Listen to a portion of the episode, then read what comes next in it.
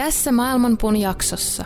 Se on joka hetki ja joka asiassa tavallaan se sama, sama prinsiippi, mitä me sieltä etsitään sieltä ikiaikaisesta Veda-kirjasta, niin se, se sama prinsiippi, mitä, mistä se puhuu, on, on myös ton so, se, mikä, mistä tuo sohva puhuu.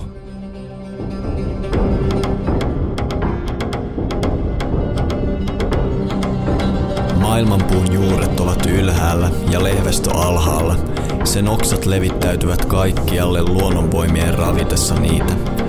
Aistikohteet ovat sen versoja ja sen juuret levittäytyvät sitoen sielut niiden tekojen mukaisesti. Sen todellinen muoto ei ole näkyvissä tässä maailmassa, ei sen loppupää eikä alkupääkään.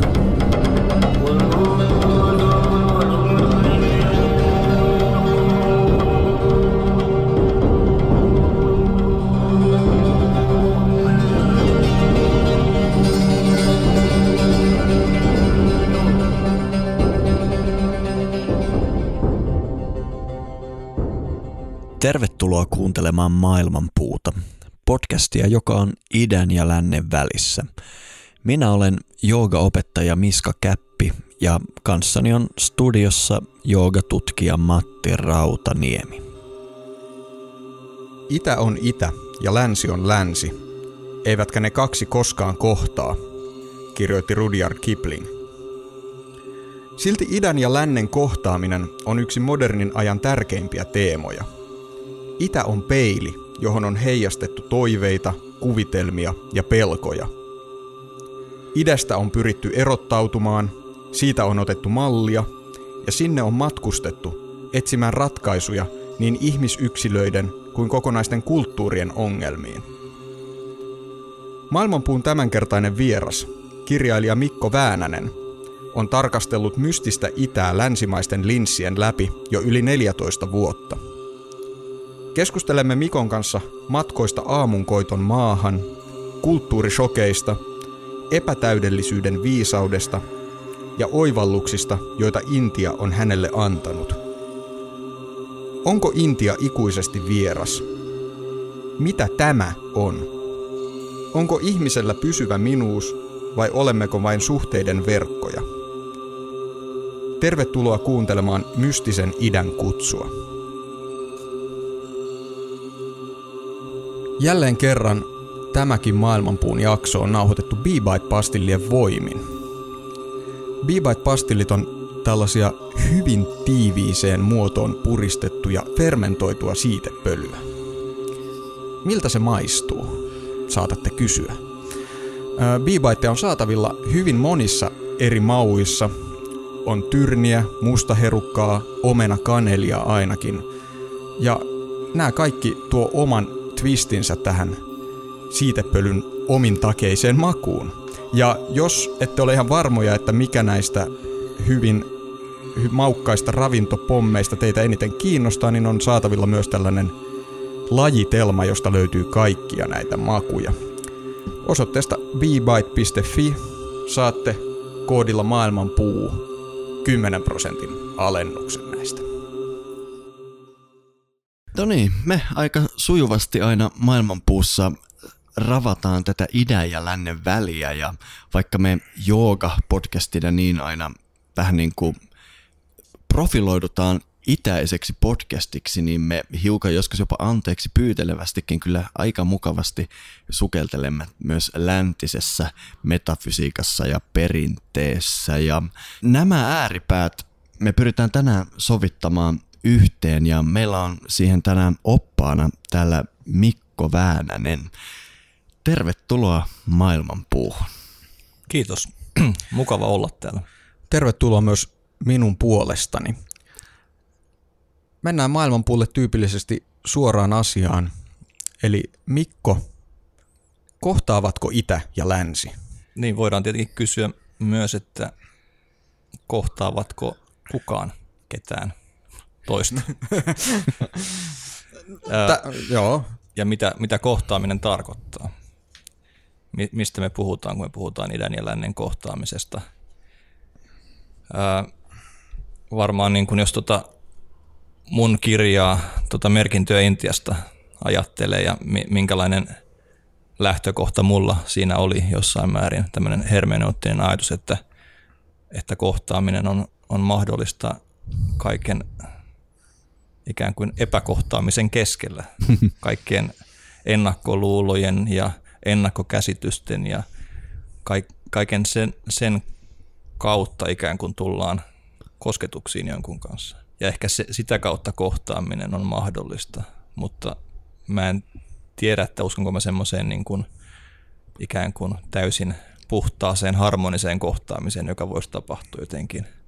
Mm. Niin jollain Eli voidaan ehkä kuulijoille selvintä, selventää, että meillä on siis studiossa tänään kolminkertainen esikoiskirjailija. Kaksin ja puolinkertainen. Joo, tämä on hyvä tarkennus.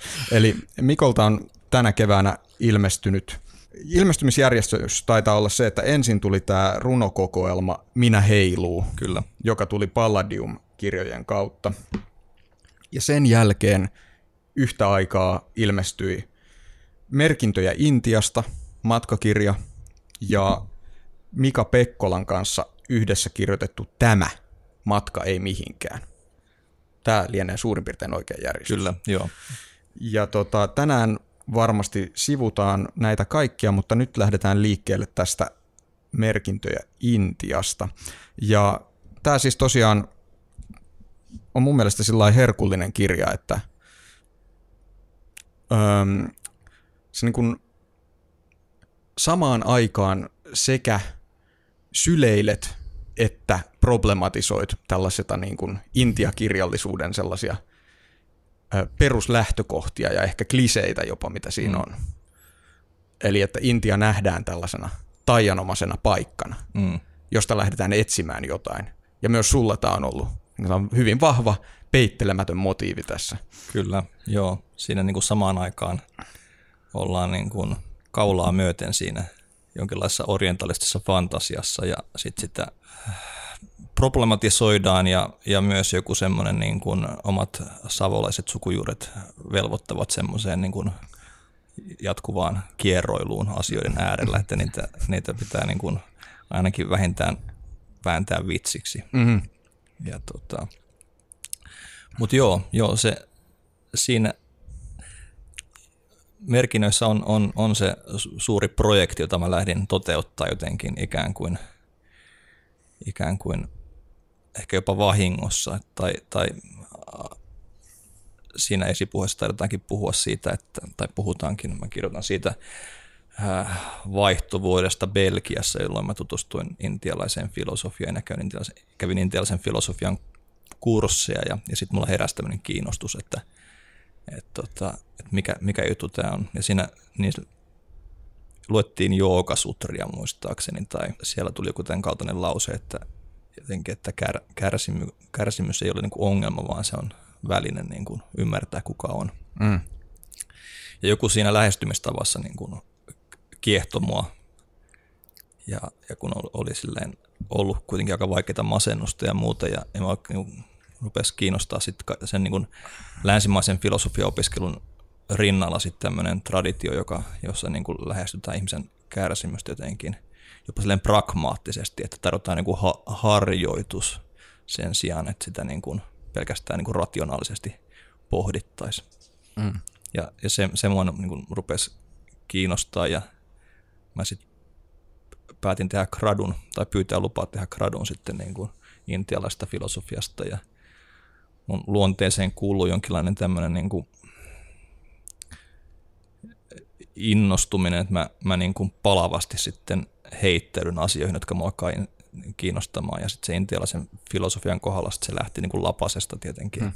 Sitten alkoi niin kuin Bollywood-elokuvat pyörimään läppärin näytöllä ja Chaita keiteltiin iltaisin ja Devanagarin kirjaimia kirjoiteltiin vihkoon. Ja, ja sitten se oli jotenkin selvää, että, että tästä niin kuin, että, että pitää, niin kuin, tai että mua rupesi kiinnostaa niin kuin myös sille isommassa mittakaavassa, että mitä, mitä niin kuin Intia on, tai mitä se on mulle, mm. koska nämä sitten niin kuin voi, voi antaa mitään muuta semmoista niin kuin objektiivista vastausta vaikka tuommoiseen kysymykseen, että, että onkin kysymyksen niin kuin eräs vastaus on toi kirja, mm-hmm. että mitä voivatko Itä ja Länsi kohdata, ja se ei ole mitenkään tyhjentävä, vaan se on se ikään kuin sen prosessin kuvaus, ja, ja tota, niin.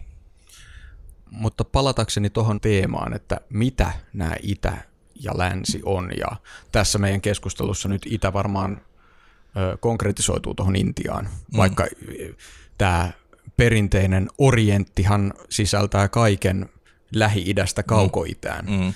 Ja mitä siihen, siihen väliin mahtuu aika paljon maapallon pinta-alaa ja monenlaisia kulttuureita, mikä on ehkä yksi semmoinen hyvä asia muistaa, kun puhutaan tällaisilla niin. Totalisoivilla käsitteillä, mutta tota, silloin kun sä kiinnostuit Intiasta, niin, mm. tai ehkä vieläkin, mitä se sulle edustaa? Mikä oli se semmoinen asia, mikä siellä veti puoleensa? Oliko joku yksi asia?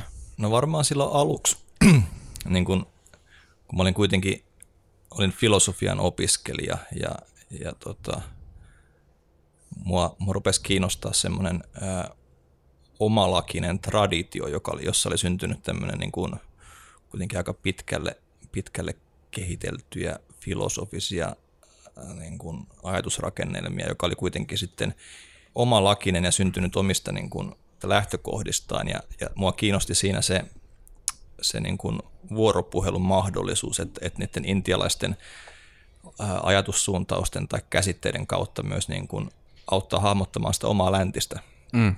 läntistä tota, traditiota ja, ja se oli mulla niin kuin varmaan se lähtökohta, mikä niin kuin mua aluksi, aluksi kiehto. Ja sitten myös tietenkin ihan, ihan niin kuin mua kiehto sit myös se henkilö, henkilökohtainen aspekti, just se niin kuin intialaisen filosofian tietty pragmaattisuus, että siellä, niin, että, että siellä on, löytyy harjoituksia ikään kuin mm-hmm.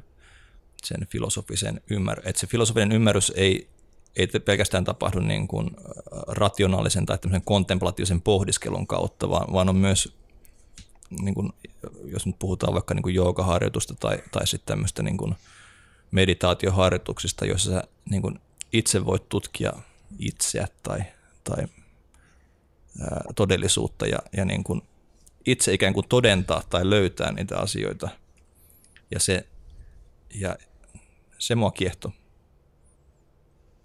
Tämä kuulostaa mulle ainakin aika tutulta, minkä takia niin kuin Intia alkaa kiinnostaa. Mitä Miska ajattelee tästä kaikesta? Joo, mä koko ajan peilailen noita sun ajatuksia omiini, koska tässä on paljon yhtäläisyyksiä ja emmekä ole tietysti yksin. Tämähän on se mm. maailman vanhin tarina, että länsimaalaisen tradition ongelmallisuuksia ja ikään kuin kahleita, ainakin henkilökohtaisia kahleita lähdetään sitten mukaan ratkomaan tonne Intiaan ja siellä on moni juttu, mikä vetää. Yksi on varmaan se ihan tämä perinne, että sekaisin oleva eurooppalainen etsii apua mm. Intiasta. Sinne on mennyt kaikki Hesset ja muut jo pitkän aikaa. Toinen on tietysti myös se, että siinä kulttuurissa on jotain uskomattoman erilaista, mitä meillä, mutta Intiassa on semmoinen hauska puoli myös, että siinä on jotain uskomattoman samanlaista. Sen erilais... Se siinä mua on aina häirinnyt, että Intia tuntuu niin tutulta ja silti niin eksoottiselta ja kummalliselta. Ja sitten kun me aletaan katsomaan näitä historiallisia koukeroita, aletaan me seuraamaan kielien kehitystä tai geneettisiä matkoja, niin me huomataan, että Intiahan on oikeastaan, mä pidän sitä läntisenä kulttuurina historiallisesti siinä, että tämä koko indoeurooppalainen kieliperhe, sanskritin lähisukulaiset ei löydy mistään Etelä-Intiasta tai muuta, ne löytyy jostain tuosta Baltiasta kielellisesti, mm. eli ihan naapurista. Ja siinä on tämmöinen, mulla ainakin Intia kutsui syystä, mitä en tiedä, mutta tavallaan siinä on semmoinen joku lupaus, että sieltä voi löy- löytää jotain, mitä täältä ei. Miltä nämä mun ajatuksen virta kelailut kuulostaa? No joo, ehkä toi, toi niin kun ajatus siitä, että sitä lupauksesta, että sieltä voi löytää jotain, niin sehän on, se, sehän on varmaan se orientalismin tota, perus, perusajatus, että, että sieltä se ikiaikainen viisaus on jotenkin säilynyt jopa siellä ja, ja sitä sitten lähdetään etsimään. Ja kyllä se mulla varmaan oli, oli hyvin vahvasti joku sen, sen kaltainen niin kuin ajatus ja, ja varmaan siihen kaikkea oli silleen niin kuin kaht, kahtalainen suhde itsellä. Että mm. samaan aikaan niin kuin he, heittäytyi siihen ja, ja sitten toisaalta niin kuin myös oli vähän, vähän niin kuin kriittinen ja ei, ei niin kuin aina vähän niin kuin tutki sitä, että mihin kaikkeen sitä oikeastaan voi lähteä, mm-hmm. lähteä mukaan, koska sielläkin sitten löytyy sitä, niin kuin, sitä tota, jos, jos puhuu niin kuin joogasta ja henkisyydestäkin, niin kaikenlaista. Ja aika, aika, aika monen, monta semmoista juttua, missä itse on aluksi, että tässä on nyt, nyt ollaan jonkun todella vanhan ja autenttisen esoterisen opetuksen varrella, äärellä ja sitten niin hetkeä myöhemmin taju, että tämä on ihan niin kuin täyttä mm. vedätystä. Tämä mm. tyyppihän on ihan kekka, kekannut tämän viime viikolla ja nyt se tota esiintyy niin mm. tässä ja se on saanut tota, muutaman länkkärin mukaan siihen juttuun.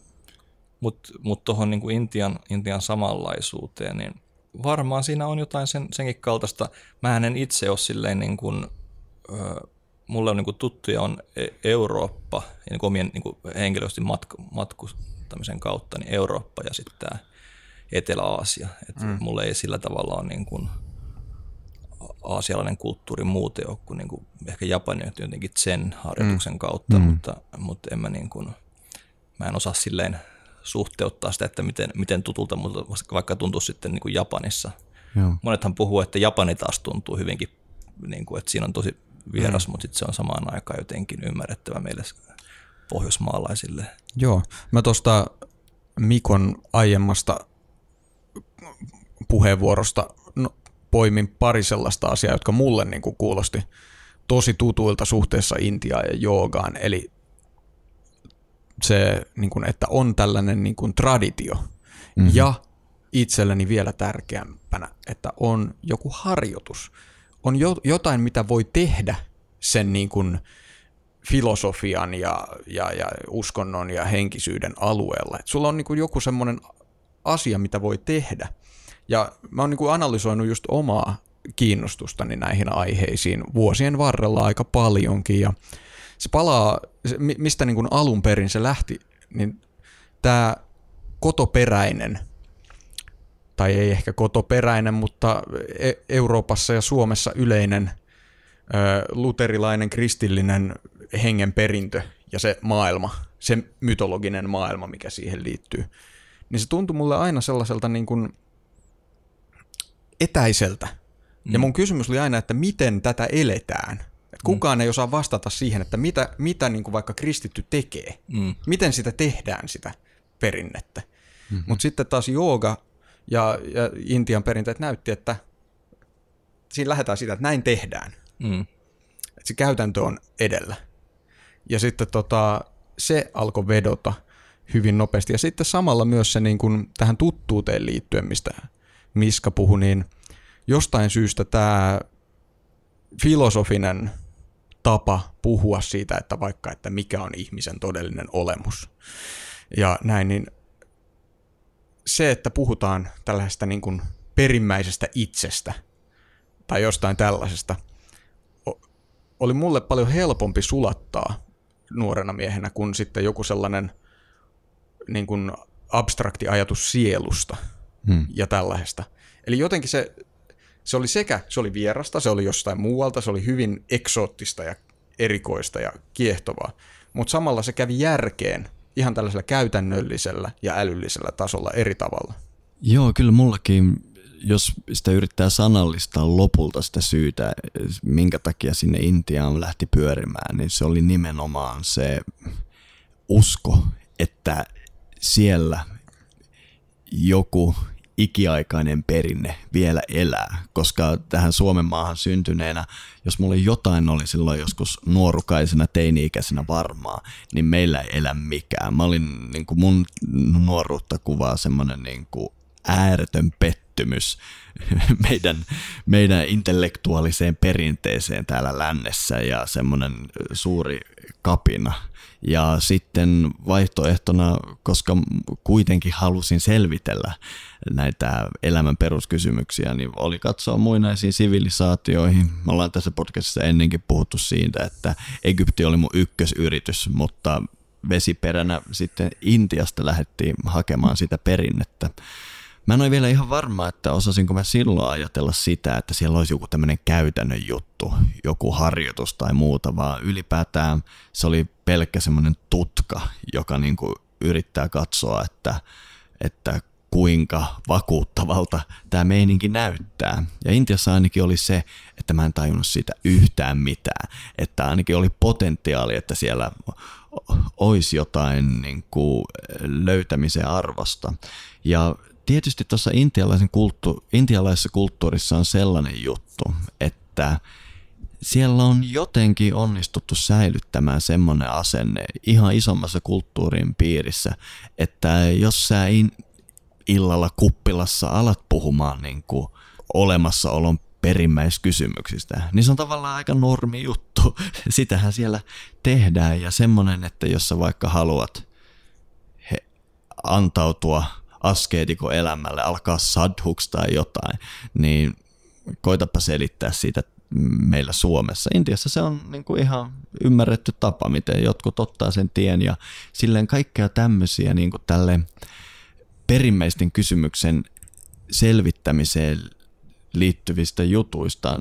Intialaiset tuntuu ottavan ne itsestäänselvyytenä siinä, missä meillä täällä kotona oikein mikään viitannut siihen suuntaan. Tosin mun käsitys vaikka näihin sadhuihin liittyen on, että vaikka ne on näkyvä ja tunnustettu osa intialaista kulttuuria edelleen, niin tällaiset sanoisinko kansainvälistyneet ja modernit koulutetut intialaiset ei välttämättä hirveästi arvosta sadhuja niin kuin, ö, ihmisryhmänä. Ja, ja voi olla, että jos, jos vaikkapa nyt perheen poika ilmoittaa jonain päivänä tota, tota, tota, illallispöydässä, että en nyt lähdekään yliopistoon, vaan ryhdyn sadhuksi, niin veikkaan, että se ei ole sellainen hirveän mieleinen, mieleinen tota, tieto vanhemmille Intiassa nykyisin. Joo, joo, kyllä jokainen sadhu, johon on paremmin tutustunut, on kertonut tämän mm. uransa alkutaipaleen, että välithän siinä meni perheeseen, että mm. perhe ei hyväksynyt sitä. Mutta mm. kuitenkin tämmöinen ilmiö on mm. tavallinen juttu kyllä, yhteiskunnassa. Kyllä. S- sitä mä tarkoitan. Mutta että tota, niin, tavallaan tarkoitatko siis, että tämä väite henkisestä Intiasta pitää paikkansa?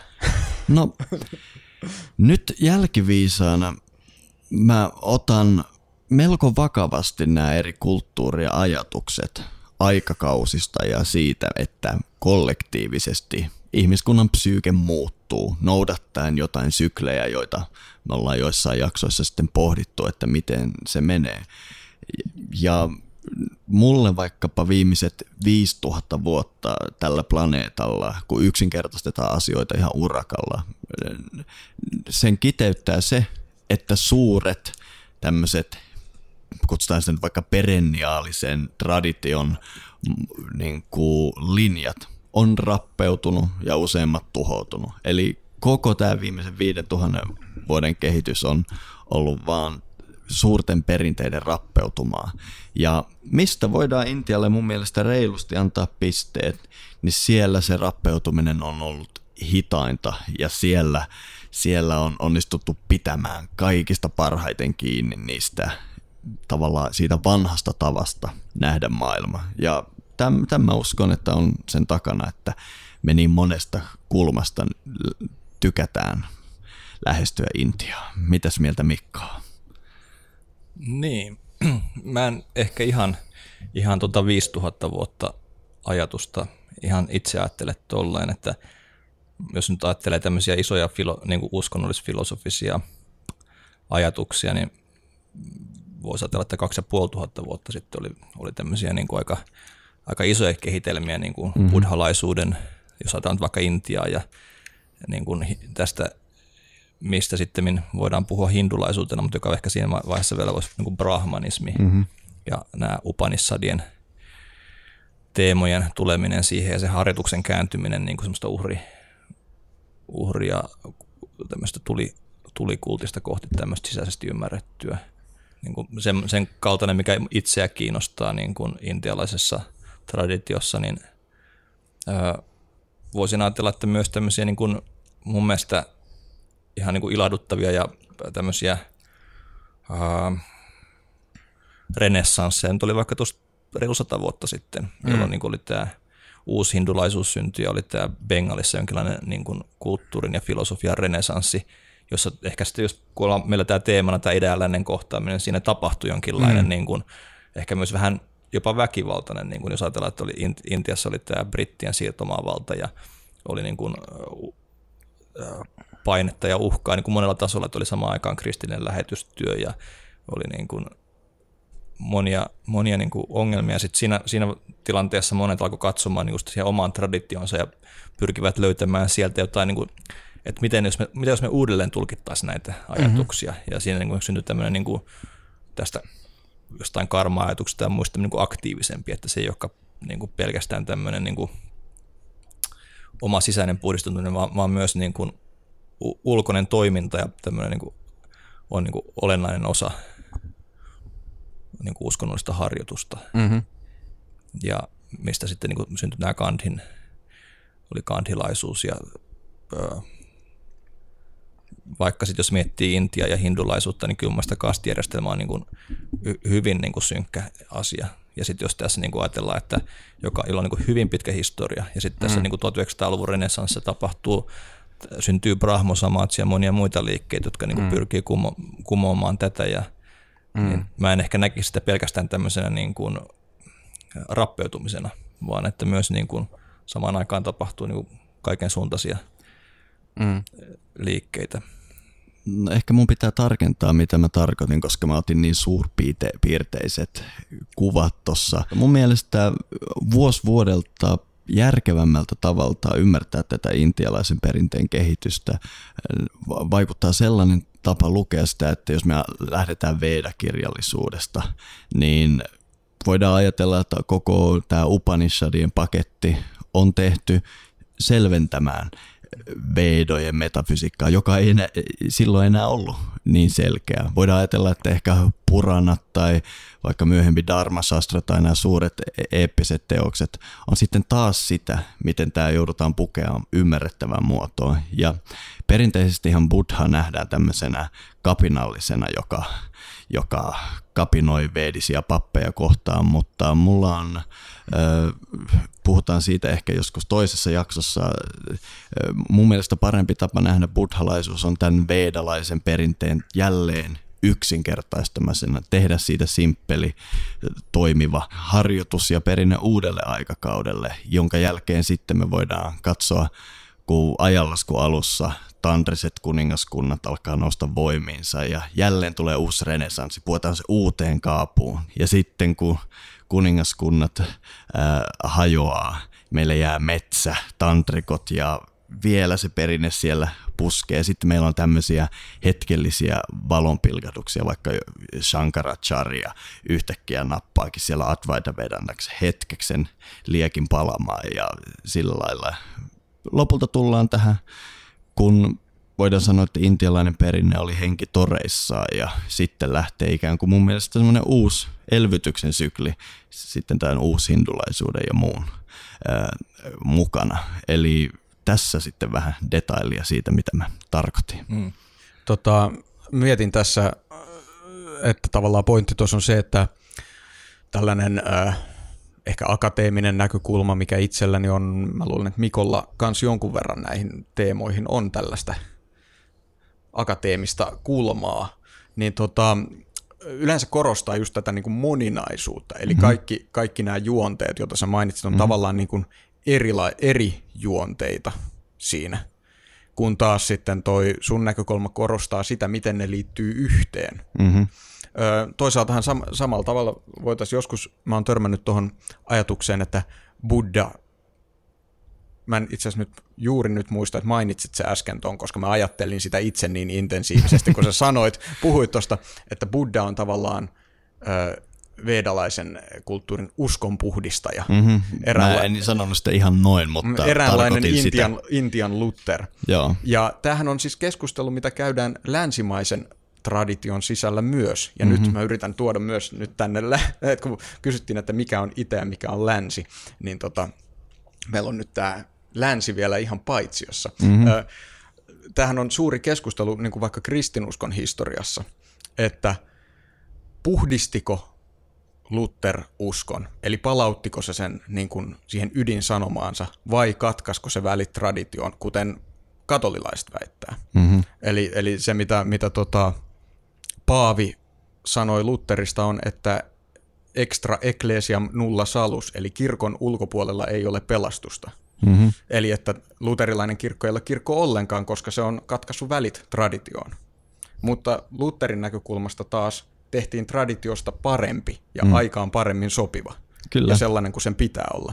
Eli nämä on tällaisia niin kuin, myös sellaisia ehkä jonkunlaisia niin kuin, ryhmien välisiä keskusteluja, että mitä nämä tota, ö, eri haaraumat ja tulkintaperinteet ja tekstiperinteet edustaa itse asiassa. No, täsmälleen. Ja akatemiahan on tunnettu reduktiivisesta lähestymistavasta siinä, missä asioita jaetaan osiin, luodaan taksonomioita ja sillä lailla, mikä on tietysti järkevää, mutta mä oon nähnyt paljon selkeyttävämpänä sen, että me pidetään tämmöistä, ajatellaan vaan viisausperinnettä ja intialainen viisausperinne mun mielestä on helppo tiivistää erinäisin tavoin pyritään lähestymään absoluuttia ja tekemään siitä relevanttia meidän elämälle. Ja nämä kaikki, mitä mä tuossa matkan varrella listasin, niin on oma yrityksensä suhtautua tähän niin sanottuun olemassaolon ongelmaan. Ja siinä on monia juonteita ja mitä lie. Mutta intialaiset on onnistunut aina luomaan jonkunlaisen elävän muodon siitä. Siinä, missä mun mielestä esim. Euroopassa ei ole yhtään eurooppalaista elävää perinnettä.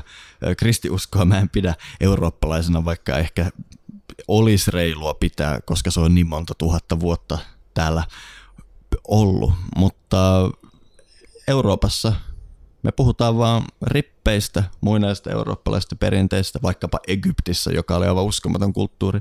Puhutaan vaan rippeistä tai ei edes niistä, siellä ei ole mitään elävää, mutta Intiassa on. Se erottaa se mun mielestä näistä lännen jutuista ja mä uskon, että se on osa sitä kaipuuta, mikä meillä kaikilla kolmellakin on sinne ollut. Eikö meillä ole täällä mitään? No siis tämä on se kysymys.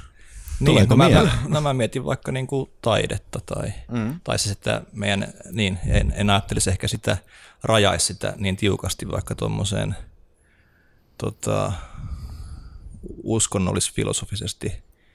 Ja voisin ajatella, että meillä on vaikka jonkun, jonkinlainen niin kuin taiteen tai ö, filosofian kuitenkin jossain määrin. Mm, ehdottomasti tai, jossain määrin. Traditioita. Ja, ja tota, ää, musta tuntuu myös, että me saatetaan olla joissain asioissa liian lähellä ikään kuin sitä meidän omaa ja me katsotaan sitten senkin takia myös sinne kaukaisuuteen löytääksemme. En nyt halua puolustella myös samaan aikaan, tai näen, näen aika paljon niin kuin ongelmia meidän ajassa ja meidän niin kuin painotuksessa, mihin suuntaan tämä maailma on menossa, mutta, mutta kyllä mä näen meidänkin niin kuin kulttuurin keskellä ikään kuin semmoisia vaihtoehtoisia ajattelutapoja ja, ja ikään kuin perinteitä, hmm. jotka on, on niin kuin, vaikka ehkä itsellä nyt viime aikoina tämmöinen jonkinlainen ko- kokemus tämmöisestä on, on sitten runokirjan julkaisemisen myötä, niin ikään kuin, ikään kuin että on jo, jollain tavalla mukana myös tämmöisessä. Ja sitten sitä alkaa, kun on enemmän alkanut lukea runoutta ja katsoa sinne, niin kokee, että mä oonkin osa tämmöistä jatkumoa, vaikkakin aika vähäisellä tavalla. Ja mm. sitten esimerkiksi tämä mun kustantaja J.K. Ihalainen, niin kyllähän se aika nyrkkipaja meiningillä tehtiin ilman minkäänlaista taloudellista tavoitetta. Mm. Ja, tota, ja siinä oli jotain, oli, oli, siinä oli myös jollain tavalla koin olevani jonkun semmoisen vanhan tradition mm-hmm. niin kuin parissa siinä, siinä tota, ää, runokirjan julkaisemisen kautta ja, ja sitten niin löytyy ikään kuin sellainen yhteisö, että aha, tämmöinenkin on olemassa niin kuin runouden piiri ja täällä on nämä, nämä gurut mm-hmm. tuolla ja nämä kilpailevat koulukunnat ja, ja tota, ää, niin, niin mä, mä ehkä näkisin myös, myös silleen niin kuin semmoisen, että et, et jokainen kulttuuri kuitenkin jollain tavalla niin kuin heijastelee ihmismieltä, sen kaikkia mm. puolia.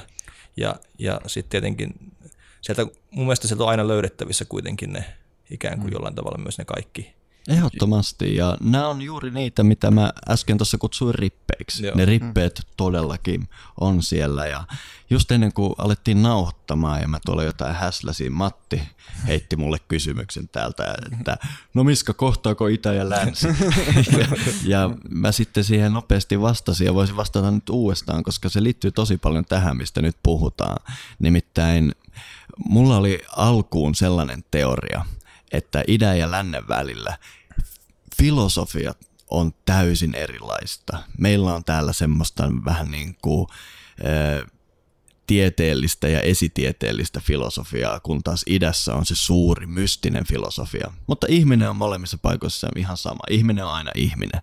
Mm. Nytten vuosikymmen myöhemmin Intia tongittua, niin ä, mulla on muuttunut mieli. Ja mä oon tullut siihen tulokseen, että itse asiassa filosofia onkin ihan sama, mutta ihminen on täysin erilainen.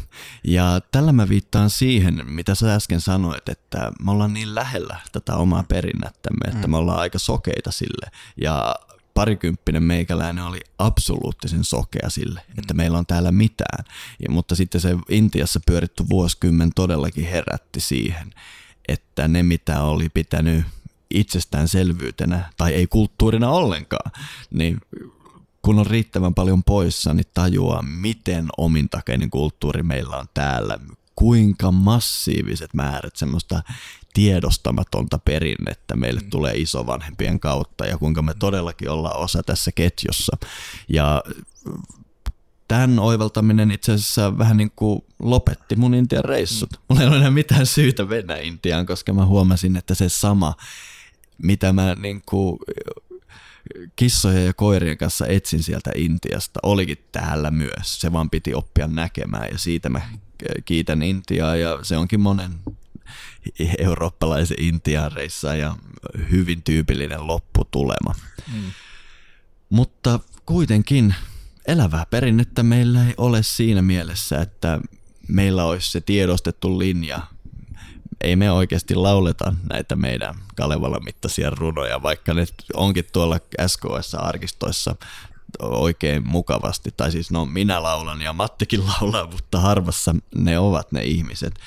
Ei meillä ole Ukon temppeliä minne vierailla. Ei mm. meillä ole näitä aspekteja. Äh, taas Matilla nousi kulmakarvat. Mehän toisessa jaksossa vierailtiin eräänlaisessa Ukon temppelissä, mm. mutta kyllä te tiedätte, mitä mä tarkoitan. Niin, mutta äh, tarvitseeko? Tai että niin kun, mä ajattelen, voisin nyt tästä sitten, tota, jos otetaan vähän myös tota tois, toisen kirjan teemaa, tätä tämä kirjan teemaa, niin kysyä, että, että just jos Ukon temppelit tai jooga, joogakurut tai mitkä tahansa tämmöisen ikivanhan tradition edustajat, niin loppujen lopuksihan ne on niitä niin kuin kuuta osoittavia sormia. Että eihän mm. niillä niin kuin ole muuta kuin, niin kuin meidän elämämme kannalta muuta kuin välineellistä arvoa siinä mielessä, mm. että, että kyllähän se on niin kuin löydettävissä mm. joka hetki se, mitä me etsitään. Ja se totta kai on hyvä, että jos, on, jos meillä on, on ikään kuin traditioita tai, tai ää, kouluja tai yhteisöjä tai kirjoja tai mitä tahansa, mitkä, mitkä on niin kuin, missä tämä, sanotaan nyt vaikka liekki, sitten on, on mm. niin kuin palaa, niin onhan ne niin kuin meille hyödyllistä. Tai, tai me on, mutta siitä huolimatta mä, niin kuin, mä näkisin myös, että, että tavallaan se ei ole, ei ole syy vaipua epätoivoon niin kuin yksilönä, mm. koska kyllä se, niin kuin, ää, se on joka hetki ja joka asiassa. Hmm. Tavallaan se sama, sama prinsiippi, mitä me sieltä etsitään sieltä ikiaikaisesta hmm. Veda-kirjasta, niin se, se sama prinsiippi, mitä, mistä se puhuu, on, on myös ton so, se, mikä, mistä tuo sohva hmm. puhuu. Ja. Joo, mä voisin jatkaa tästä ja tavallaan myös jatkaa vähän tuosta, mitä Miska sanoi aiemmin tuosta intialaista traditiosta, koska mulle nyt heräsi tällainen tota, pirullinen ajatus tässä, tässä mieleen, jota, jota mä oon siis puinut pitkään ja josta mä oon puhunut eri ihmisten kanssa, mahdollisesti myös Miskan kanssa joskus. Ö, mutta tota,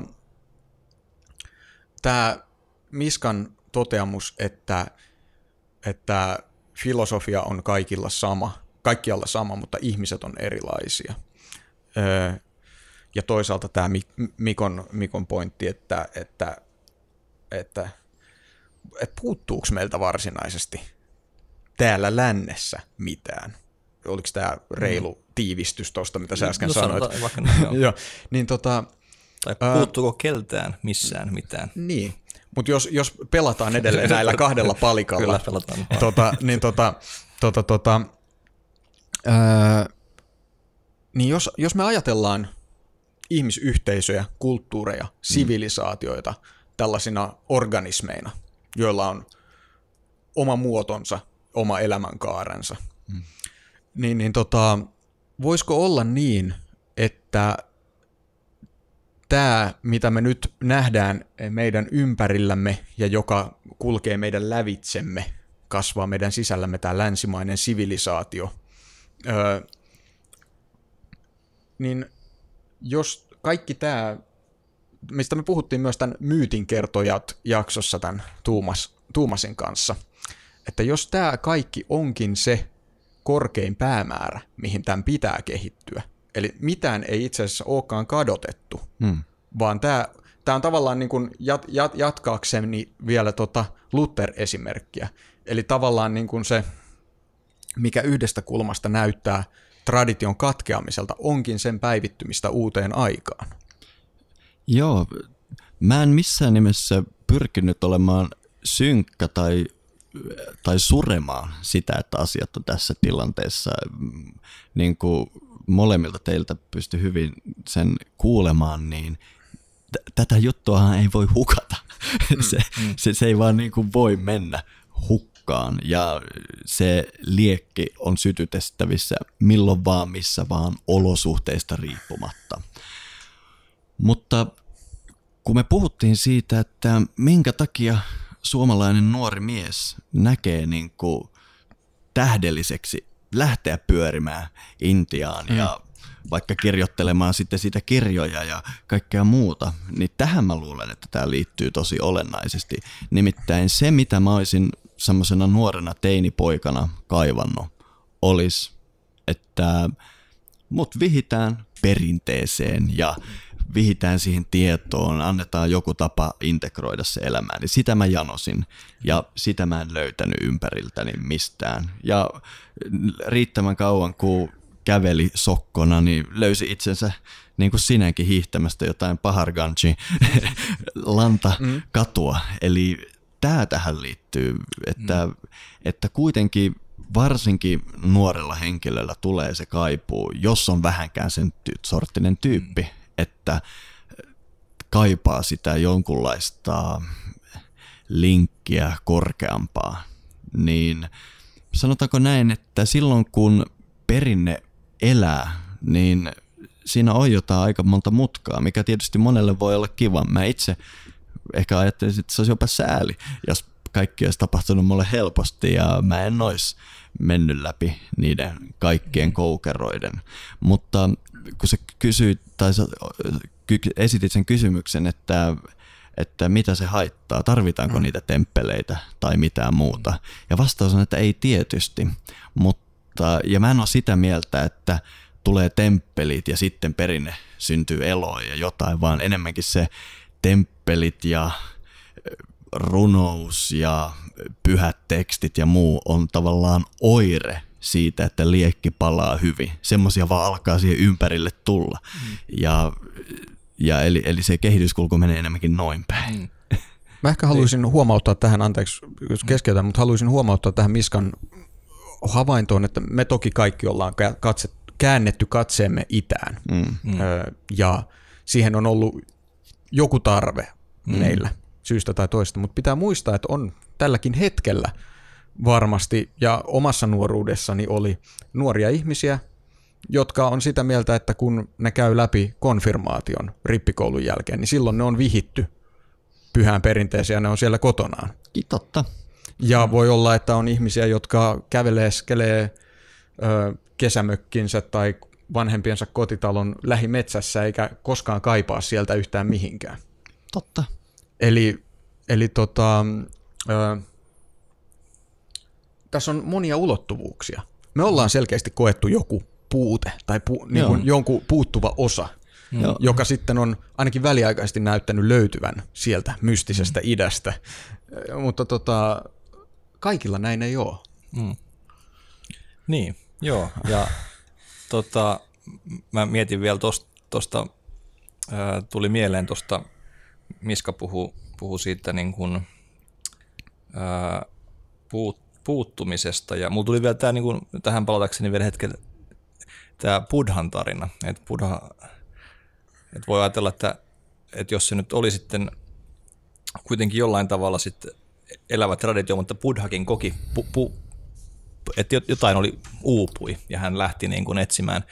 Ja mä näkisin tämän myös ehkä semmoisena niin kuin yleisinhimillisenä niin kuin tarinana myös, että en tarkoita, että kaikki, mutta sanoisin, että, että tämä on niin kuin, ja ajattelisin myös sillä tavalla, että, ää, että tässä ehkä liittyy just siihen, mitä, mitä mä itse koin, koin silloin niille sutria lukiessani siellä Belgiassa vaihtovuonna, että et, et kärsimys on meille annettu, jotta voisimme selvittää, keitä me olemme. Että on se puute, mm. ja sitten pitää niin kuin lähteä. Mm. Ja sitten kun lähtee ja käy asioita läpi, että kun se, se lähtökohta ei toiminut, sitten tämäkään ei toimi, tämäkään mm. ei toimi, tämä ei, tämä, tämä, tämä, tämä.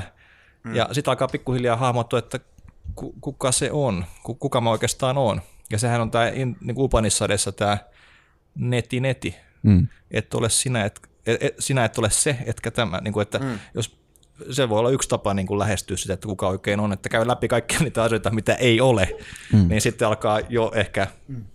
hahmottua, että jotain. Se ei siis ole tämä. ei, ei, ei. Missään tapauksessa. Kuulijoiden tiedoksi mulla on tässä tämä Mikon ja Mika Pekkolan kirja Tämä kädessä. Ja mm. tämä se ei ilmeisesti ole. Ei. tota, äh, niin, ehkä voitaisiin taas palata näistä pohdinnoista siihen, että sä siis oot viettänyt Intiassa aika paljon aikaa näillä retkilläsi. Kuinka paljon sä oot yhteensä siellä suurin piirtein ollut? Varmaan niistä tulee joku niin kuin yhteensä öö, peräkkäin laitettuna varmaan joku kolme vuotta. Joo. Ja ainakin osan tästä ajasta sä myös, muistanko oikein, teit väitöskirjaa Joo. Varanasin yliopistossa. Varanasissa olin Banaras Hindu Universityssä. Joo. Ja sitten mä oon ollut Hyderabadissa keskusyliopistossa ja Delhissä oli hetken aikaa Jawaharlal Nehru yliopistossa. Mm-hmm. Mutta nämä, joo. Koska tota, tää, tällainen etsintä, joka johtaa niin monet Intiaan, niin se aina aiheuttaa kaikenlaisia mielenkiintoisia kohtaamisia ja yhteen törmäyksiä intialaisen kulttuurin kanssa, mutta ainakin mulla nämä kohtaamiset on tapahtunut lähinnä tällaisissa niin kuin loman merkeissä. Mm. Tiedätkö, että on vähän erikoista täällä vierassa paikassa, mutta sulla on niin kuin kosketusta ehkä vähän enemmän tuohon niin arkielämään siellä. No, ja, ja vielä niin kuin tällaiseen niin kuin ison instituution tota, organisaation kiemuroihin. Joo, joo se oli. Siinä tota, se ei, ei mennyt mitenkään kivuttomasti. Ja eikä, eikä tota, lopulta se siinä Varanasissa, niin siinä tuli niin isoja ongelmia, että mä lopetin sitten kesken sen, sen tota, yliopistouran siellä, että, että se tota, öö, si, joo, siinä oli, mulla oli aika, aika isoja ongelmia sen professorin kanssa. Meillä oli ihan tämmöistä niin käytännön osasta niin ymmärtämisessä ja siitä, että mikä, mitä, mitä tarkoittaa, että mä teen niin kuin väitöskirjaa niin kuin Euroopassa. Että se, mm. se tota, ajatus, mikä hänellä oli siitä, että, että minkälaista, niin kuin, minkä tasosta – tutkimusta mä teen, niin se ei, tota, se ei oikein vastannut ja se apu, mitä mä häneltä sain, niin se, se oli tota, aika pientä sit siinä, niissä asioissa, missä mä olisin tarvinnut. Ja se, se oli sitten enemmän semmoinen tavallaan semmoinen kulttuurikylpy, mm. minä mä otin sen sitten. Ja, ja sitten tota, sit mulla oli se, se oli se varanasi aika mulla oli, mä olin sitten mennyt sinne joksikin aikaa ja mulla oli tarkoitus sitten siinä tehdä sitä väitöskirjatutkimusta ja sitten mä tajusin, että, ei, että nyt tästä tulee seinä vastaan ja tämä tota, nämä hommat ei nyt oikein mennyt silleen, kun mä kuvittelin. Ja, ja sitten mä paneuduin sitten tuon klassiseen intialaiseen hindustanin musiikkiin. mä ajattelin, että mun on niinku pakko käyttää jotenkin hyödykseni tämä aika tässä, että, että oli mulla sitten tietenkin mä joukasin aika paljon ja mulla oli muita, muita tämmöisiä juttuja siinä. Mutta sitten mä niin ajattelin, että nyt mä, niin kuin, mä heittäydyn tuohon hindustanin musiikkiin, jos mä pakkasin tämmöisen nuoren, nuoren muusikon, joka tuli tämmöistä muusikkosuvusta oli hyvin arvostettu Sarodien soittaja. Ja sitten me alettiin, niin kuin, meillä oli tämmöinen perinteinen guru-oppilas, oppilas tota,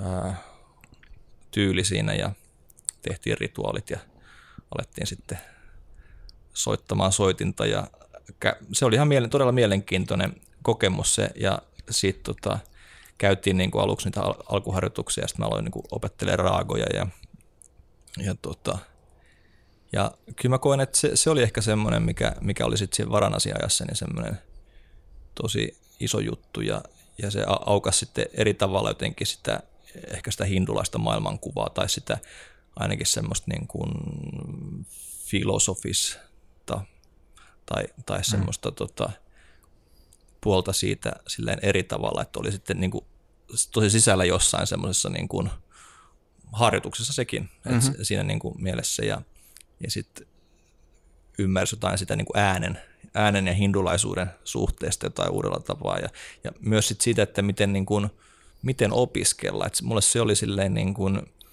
että kun se yliopisto, yliopistoura vähän katkesi siinä, niin sit, mutta sitten sen, niin kun, sen o, musiikin opiskelun kautta löysi löys jotain semmoista tapaa opiskella, mitä mä en ollut niin kuin lännessä täällä Euroopassa oppinut. Ja mä, mä oon kokenut, että siitä on ollut todella paljon hyötyä vaikka kirjoittamisessa ja muissa niin kuin myöhemmissä jutuissa. Mm-hmm. Että et, et sen, että miten, miten se päivittäin tehdään ja miten, miten niin kuin aletaan harjoittamaan jotain taitoa tai, tai tota... Voisitko kuvailla sitä vielä hiukan? Että millaista se intialainen oppiminen oli? Öö, no se oli hyvin, Siin, ehkä se liittyi semmoiseen niin kuin jollain, jossain määrin tämmöiseen itämaiseen taidekäsitykseen, että, että, se, että, että se taito, se jonkun soittimen vaikka soittaminen, niin sun pitää käydä aika pitkä tie siinä, että se, se niin kuin hallitset sen todella hyvin. Ja sä opit sen, niin kuin sen mitä mitä se mestari sulle opettaa ja käy, käyt niin kuin aika pitkälle, ja mä en päässyt koskaan hirveän pitkälle, että mulla se oli sitten kuitenkin niin kuin loppu se kesken, mutta se tota, ää, ja sitten se improvisaatio ja oman, oman persoonan siihen tuominen tapahtuu vasta sitten sen kaiken niin kuin mm. teoreettisen ja ää, myös sen käytännön harjoittelun jäl- tai kautta, mm. että sä hallitset sen Mm. Ja, ja se, niin kuin se musiikki vaikka, niin se oli hyvin matemaattista, mikä, mikä vähän sitten yllätti sille, että mä olin sille tiennyt, mutta, mutta ne rytmikuviot ja, ö, tai taal on hy, hyvin monimutkainen se, ja samoin kuin ne mikrointervallit ja muut jutut siinä, ja siinä niin kuin sai puh, niin kuin miettiä päänsä puhki, ja sitten kun mä en ole ehkä mitenkään hirveän rytminen ihminen, niin mulle tuotti todella paljon ongelmia just nämä, nämä sen rytmiikan omaksuminen, mutta mut sen niin kun, mut siinä oli ehkä, sitä on hirveän vaikea mä sanoa, että mikä siinä nyt oli silleen siinä harjoituksessa, mikä, mikä mua niin kun, ö, ehkä se vaan just sen kautta, että, että kun on se opettaja, joka, jonka sä tapaat monta kertaa viikossa ja sitten se antaa sulle jatkuvasti kotitehtäviä ja siinä on se, niin kuin se tuki ja, ja sitten samaan aikaan se, että sä näet, että se itse on oppinut samalla tavalla ja se välitetään ikään kuin se juttu siinä ja siinä ää, siinä oppi ehkä jonkun sen niin tietynlaisen ryhdikkyyden sen, sen niin kuin, taidon opiskelun, että, että jotain, alan opiskella jotain taitoa ja mm. näin, näin se tehdään. Mm-hmm. Ja, ja tota, se, se, oli ehkä semmoista, mitä, mitä ei niin kuin tietyllä tavalla ollut sitten lännessä oppinut. Meidän kuitenkin koulujärjestelmä ja yliopisto on niin kuin aika erityyppinen. Oh. Joo, en voinut kuin hymyillä, kun kuuntelin noita sun kokemuksia tuolla siellä Benares Hindu yliopistossa. Ja ei sen takia, että olisin kovin vahingoiloinen ihminen, vaan oman myös henkilökohtaista kokemusta tästä kaikesta. Mulla on semmoinen yksi vaihe tällä mun etsintäreissuilla oli se, että mä päätin, että nyt Varanasi kutsuu ja nyt aletaan opiskelemaan niin kuin olan takaa. Mulla oli ehkä siinä vähän semmoinen syyllinen olo, että joskus se oli meni vaan semmoiksi temppeleissä hengailuksi eikä, mm. eikä oikeasti edistysaskeleiksi mun tie. Ja sitten alkoi kurinalainen elämä Varanasissa ja ensimmäisenä mä aloin selvittämään, että pääsisikö sinne BHU opiskelemaan ja sitten mä ravasin siellä päivittää aika pitkä aikaa siihen pisteeseen asti, että totesin, että ei tästä tule helvettiäkään, että siis mitä nämä täällä oikein tekee. tuntuu, että se voi riemastutti tuossa sun kirjassa se kohta, missä sä kerroit siitä, miten niinku kaikki puhuu ja muka edistää jotain ja sitten homma selvä ja sä lähdet ja oikeastaan mitään ei ole tapahtunut. Ja tää, tää on niinku, oi että tulee lämpimiä ja ei niin lämpimiä muistoja mm. tästä. No, mulla siis toi yliopistoprojekti meni pieleen ja hajosi koko organisaation mahdottomuuteen, mutta sitten mä aloitin itse semmoisen rupeamaan, että opiskelen kaikkea mahdollista, mitä voi olla. Ja sitten hengailinkin näissä Intia-tyyppi tyyppien chai-shopeissa ja tenttasin ihmisiltä, että missä olisi kovia opettajia ja sitten päädyin niin kuin viettämään tämmöistä tämmöistä päivärutiinia, että kävin parin tunnin sitar-tunnilla, sitten parin tunnin tablatunnilla, sitten lähdin opiskelemaan joko tantraa tai sanskriittia ja vielä loppui joogatunnilla. Eli käytännössä opettajalta opettajalle juoksi mm. joka päivä ja Tämä oli tosi hauskaa. Sä kirjoitit myös tuosta sun asuinpaikasta siellä, siellä Varanasissa. Mä voisin lukasta pätkän tästä. Eli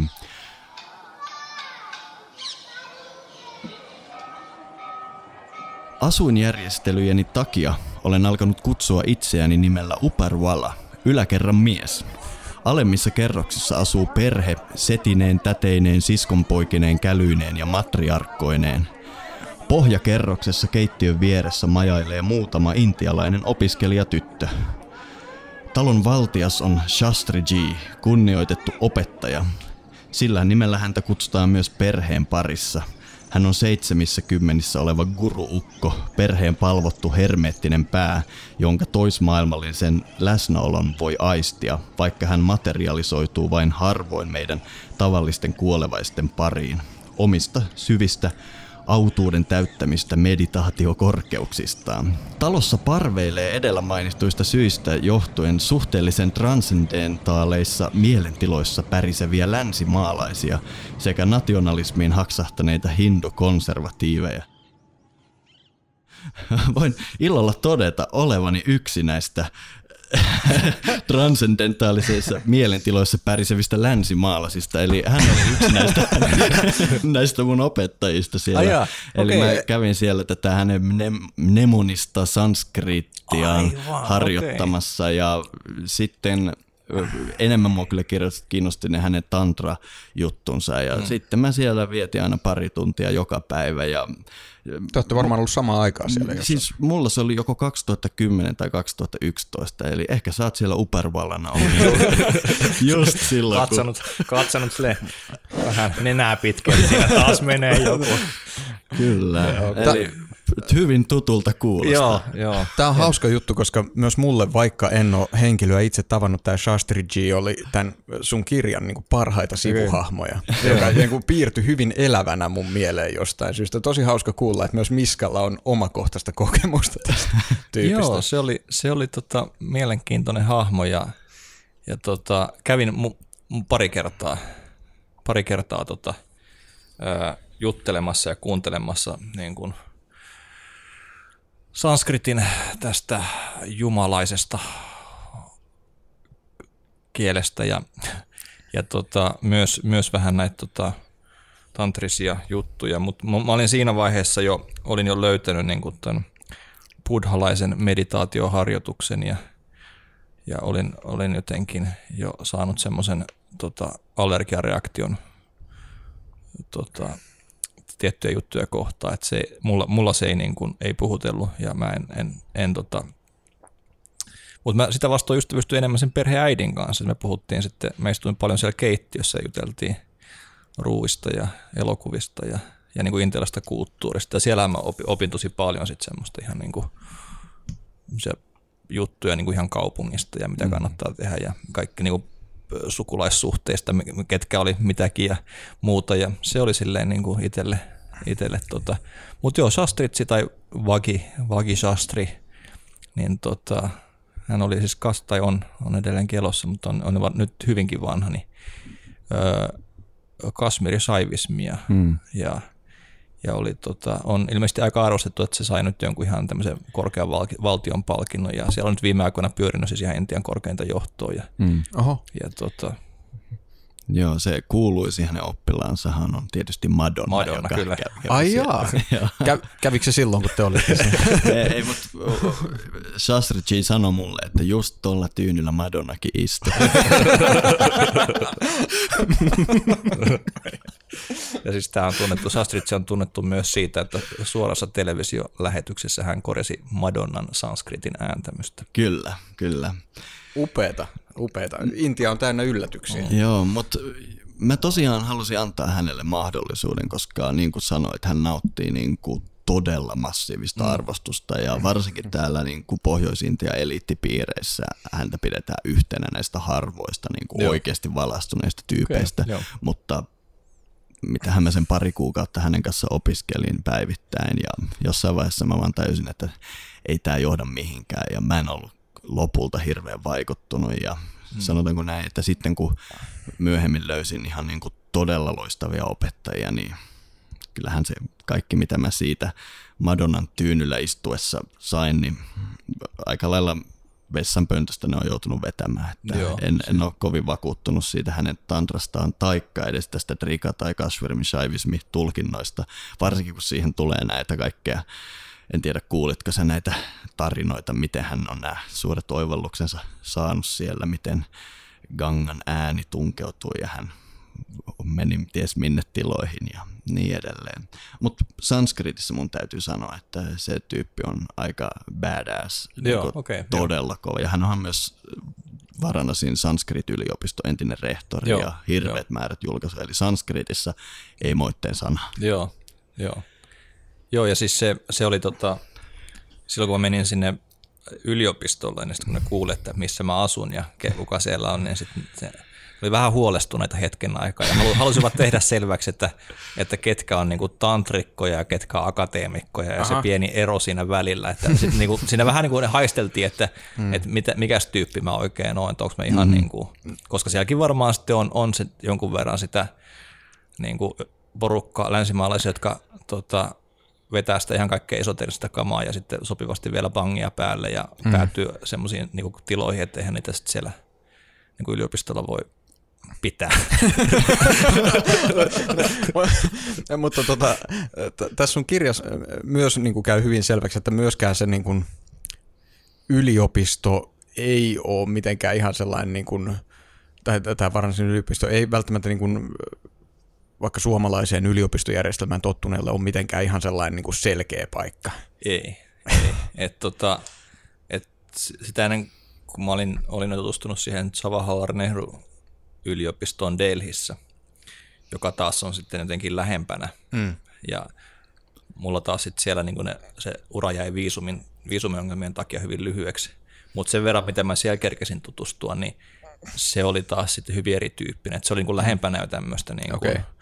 Ja, ja siellä taas sitten puhalteli ihan erilainen tuuli, että se oli hyvin vasemmistolainen ja mm. siellä oli tavallaan tämmöinen, niin kuin, mutta sitten se Banarasissa, niin äh, mulla jotenkin tästä nousee mie- semmoinen, niin kuin, että ehkä niin kuin meil, meille läheisempi voisi jollain tavalla olla sen ajatus, että, että se olisi vähän niin kuin raamattu opisto. Okay. Niin kuin, että, että, että, että kun niillä on se totuus siellä, että on, on ne, ja on, on toisaalta sitten se, niin kuin se opittu niin kuin tyyli, millä sitä opetetaan, ja eihän siinä mitään niin kuin pahaa ole. E, eikä, e, ja mm. se niin kuin, mutta se vaan sit, kun sen yritti sovittaa sit siihen länsimaiseen mm. väitöskirjaan. Ja sitten kun mä ajattelin, mä en, mä en mennyt niin kuin ikään kuin tutkimaan sinne sitä, että mitä tämä on, mm. vaan mä todella oletin, oletin semmoista niin kuin, saavan erityyppistä apua ja sitten se ei, se ei niin kuin, ja sitten siinä on, on kuitenkin semmoinen todella semmoinen letarginen ja semmoinen niin kuin hyvin kiireetön tunnelma ja, ja sitten siihen niin kuin intialaiseen kun se on vielä vahvasti kuitenkin se guru siis ja systeemi, ja tuossakin niin noudataan enemmän kuin vaikka siellä Delhissä sitä opetustyyliä, niin minkälainen tietohan ei voi virrata niin kuin muuta kuin opettajalta oppilalle. Ja sitten näissä tilanteissa, kun mä yritin vaikka selittää, että mikä mun, niin kuin, että mulla on tämmöinen teoria niin kuin vaikka pohjalla tässä, ja kun se ei niin kuin, tiennyt, tämä mun mm. proffa, niin jos mä yritin selittää, se aina kes- keskeytti niin kuin huusi hang päälle, ja totta, koska en, en mä saa opettaa mun opettajaa. Mm, mm, mm. Vai, ja sitten se kertoi mulle, että miten mun pitäisi tehdä. Just, ja sitten, että kun mä, jos mä tolla tavalla teen, niin eihän, se, eihän sitä väitöskirjaa ottaisi tarkistettavaksi niin kuin Just. Suomessa. Että, niin sitten se, se oli se, semmoinen se. Mutta tota, mut joo, jos sinne niin kuin, et siinä oli myös varmaan niin kuin osittain se, että itse lähti niin kuin väärillä oletuksilla ja väärillä niin kuin odotti, mutta eihän sitä voinut tietää. Ei. Mutta, mm. mutta se, että niin kuin, että jos on nyt aukeaa se mahdollisuus, niin sit sen, se voisi ottaa ihan eri tavalla ihan niin kuin erilaisena projektina ja, mm. ja, silleen niin kuin, ja ehkä sitten tavallaan hyvä, että tuli lähettyä, koska sitten tuossakin ehkä kävi sit se, että mä olin tekemässä semmoisessa kapeassa mielessä niin kuin väitöskirjaa, mutta sitten niistä tavallaan noista kohtaamisista ja asioista syntyisi toi kirja, joka sitten taas, että kun, sitä ei tarvi, että kun tekee populaarin teoksen, niin sitä ei tarvitse niin kuin mahduttaa mihinkään tämmöisen niin kuin akateemisen tutkimuksen rajoihin, vaan niin kuin, siinä voi ikään kuin puhua kaikesta. Mm. Joo. Ja sitten näähän niin lopulta sitten on vaan niin kuin, no sitä, mitä niin alusta se, että voiko ko, kohtaavatko. Niin, mm. siinä, siinä sitä kohta sitten. Joo, joo, ja tässä kirjassa t- tätä kohtaamista tapahtuu monesta kulmasta, koska tota, tähän on siis sillä jännä kirja, että tämä ei ole sellainen niin kuin loogisesti etenevä kertomus, mm. vaan tämä ilmeisesti on niin kuin tällaisia irrallisia, vähän päiväkirjamerkinnän omaisia mm. juttuja, jotka ei ole kronologisessa järjestyksessä ei. alun perinkään. Ja tota, siellä niin kuin kohdataan Intiaa monenlaisissa fiiliksissä ja mm. yhteyksissä. Eli tota, tota, tota, vä- välillä tuntuu, että ne omat, omat oletukset toteutuu ja välillä taas aivan päinvastoin. Mun mielestä täällä on tämä loistava tota, ilmaus jossain kohdassa – missä tota, mm, sä sanot, että, että tota, kysymyksiinsä on vaikea saada vastausta, koska Intialla on tapana post- potkaista kysyjää munille tai munasarjoille ja antaa vastaus johonkin toiseen kysymykseen. Mm. Tämä mun mielestä kuvaa hyvin sitä niin kun, tämän kirjan yleistä meininkiä jollain lailla niin. myös. Joo, ja sitten sehän jatkuu vielä, että, että niin ei toimi pelkästään Intia, vaan elämä ylipäänsä. Mm, mm. Mm. Intia on vähän niin kuin, tiedätkö, mehutiiviste, niin. että, se, se, että se elämä tekee sitä, mutta Intia tekee sen niin kuin nopeammin ja kivuliaammin. Kyllä, joo. Se on, se on totta, se on totta. Ja sen takia sen Intian kanssa on, on niin kuin antoisaa käydä keskustelua ei se, se ymmärtäminen ei aina ole niin itsestään selvää, eikä se aina ole hauskaa. Mutta se ei ole koskaan tylsää. Sitä se, se, se siinä on. Ja siinä joutuu aika, tai mun kokemus on se, että siinä joutuu niiden omien, omien niin kuin kipupisteiden ja myös semmoisten, niin kuin, tai että, että sitä se kohtaaminen ehkä just on, että joutuu niiden omien ennakkokäsitysten ja rajojen, mitä on niin kuin piirrellyt että vaikka niin kuin on tietynlaisia niin kulttuurissa, että mitä nyt on yleensä ihan länsimaalaisena, mutta sitten on omia henkilökohtaisia ja vaikka, niin kuin, vaikka se tilan käsite. Ja sitten kun sitä ei kunnioita millään tavalla, niin sitten se joutuu sen, sen asian kanssa niin kuin sen äärelle tai kohtaamaan sen, että, että, että mä haluaisin, että mun niin kuin vaikka jossain junassa, että mun niin kuin ympärillä olisi pari senttiä niin kuin tässä sylissä tilaa, mutta sitten se heistahtaa joku partiolainen rinkan kanssa ja sitten sitä niin kuin puoli tuntia siinä niin kuin tuskailee ja on niin kuin siinä omissa mehuissaan kiehu ja sitten lopulta päästään irti. Että on vaan, että, että mun on turha pitää tuosta niin kiinni. Ja se mä huomasin silloin, se pisin, pisin matka, mikä mulla oli, että mä olin kymmenen kuukautta. Niin siinä jossain kuuden kuukauden kohdalla oli vaan pakko päästä irti. Et siinä niin kuin siihen asti yritti pitää kiinni jostain semmoisesta niin kuin, jostain tietystä käsit, peruskäsityksistä ja siitä, että miten niin kuin asioiden pitää mennä ja mikä on niin kuin, ja semmoinen, ne yritti säilyä puhtaana. Ja sitten siinä niin kuin, jossain puolen vuoden kohdalla sitä vaan päästi irti. Ja sitten sit se niin muuttui kevyeksi. Mm-hmm. Se, ja sitten se oli niin kuin hauskaa, silleen niin kuin ihan semmoisella ja mä huomasin myös, että, että sit siinä niin kuin tapahtui jotain, että myös siinä, että miten niin kuin ympäristö- ja intialaiset niin kuin, suhtautui muuhun tai näki. Et mä, mä en enää ollutkaan yhtäkkiä siellä niin rauttiasemalla se niin kuin jotenkin selvästi semmoinen länsimaalainen, joka niin kuin mm. on huijattavissa, vaan se, mutta ikään kuin, niin kuin se mm. katse ohitti, mutta tarttui johonkin muuhun. Et mä, olin, mä olin jollain tavalla silleen niin, niin siinä liemessä. Ja ja se, ja se tuntuikin siltä. Ja sitten tietenkin mä ajattelin silloin, että, että kun mä palaan Suomeen, niin mä en, mulla ei koskaan tullut niin vaikka ahtaalta. Eihän se sitten kauan mene, kun sitä alkaa jotenkin, vaikka joku yökerhojono tuntuu ahdistavalta, mutta mm.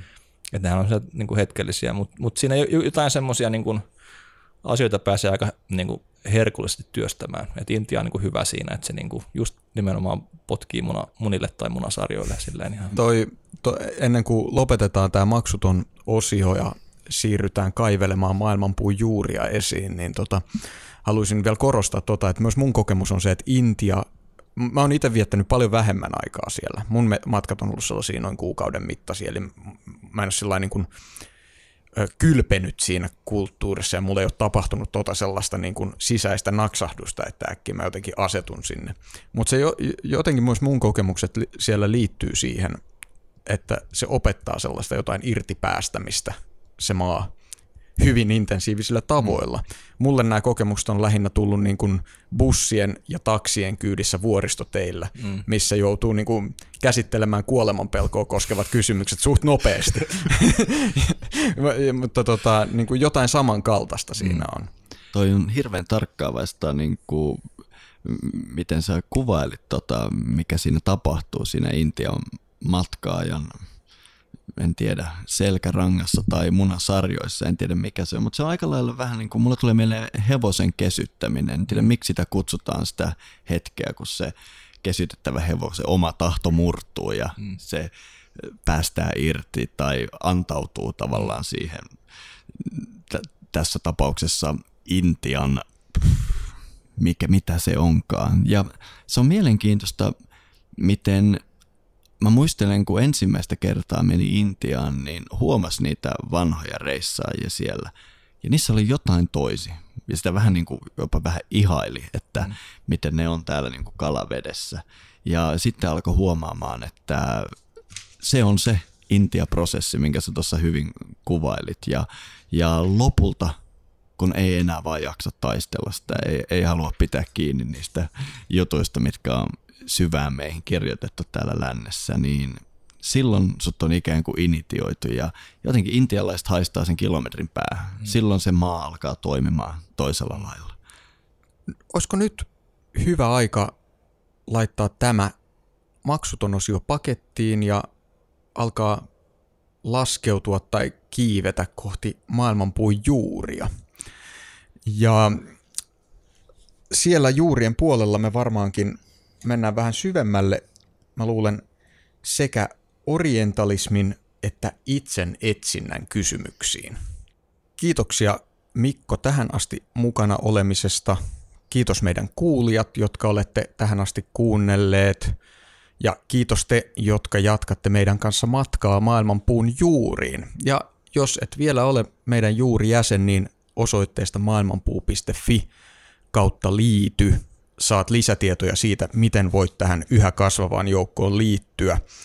Ja suosittelen henkilökohtaisesti todella paljon meidän kuulijoita hankkimaan Mikon kirjan merkintöjä Intiasta sekä nämä muut kirjat, eli runokokoelma Minä heiluu ja Mika Pekkolan kanssa kirjoitettu Tämä matka ei mihinkään.